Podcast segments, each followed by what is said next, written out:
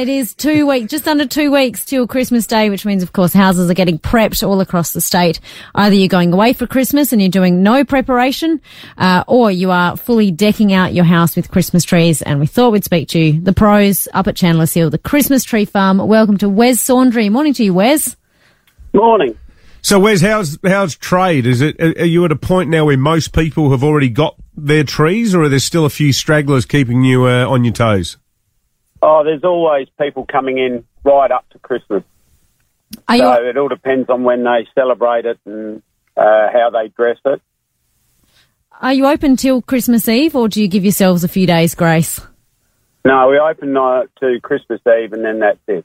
So, mate, tell us about the trees. What's the the life cycle of a Christmas tree? The ones that you're selling now, uh, uh, what's their what's their average age?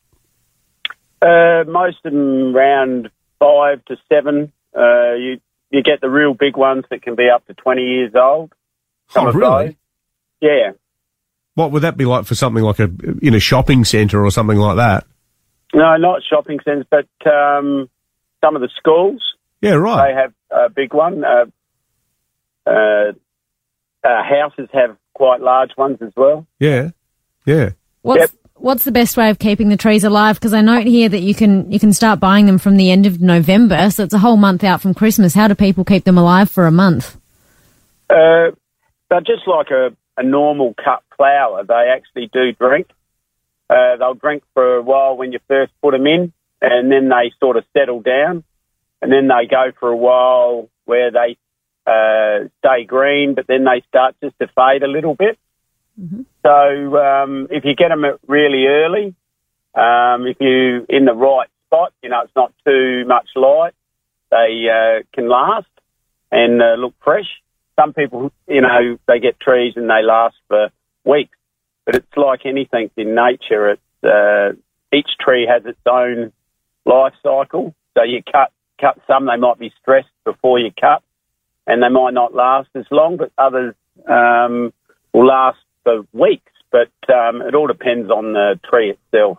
It must be an interesting sort of um, like intellectual sort of challenge, Wes, running a farm like yours because oh, I mean, how did you make any money in in the first year? Because or, or were there already trees there when you bought into the business?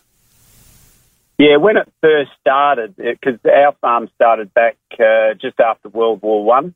Oh, really? Uh, uh, sorry, World War Two. Right. Okay. And um, the person that started it was quite small, and he built it up.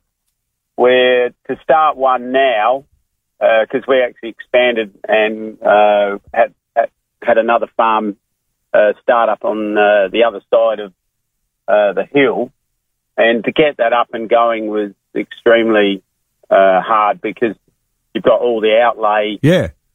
And no income. Yeah, for sure. And to really get a farm up and running properly can take 10 to 15 years. Yeah, yeah, wow.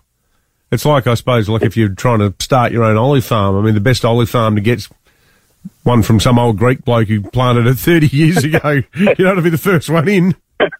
Yeah, yeah, that's right. So, um, yeah, it's all, uh, it's all, all about budgeting and uh, price and everything.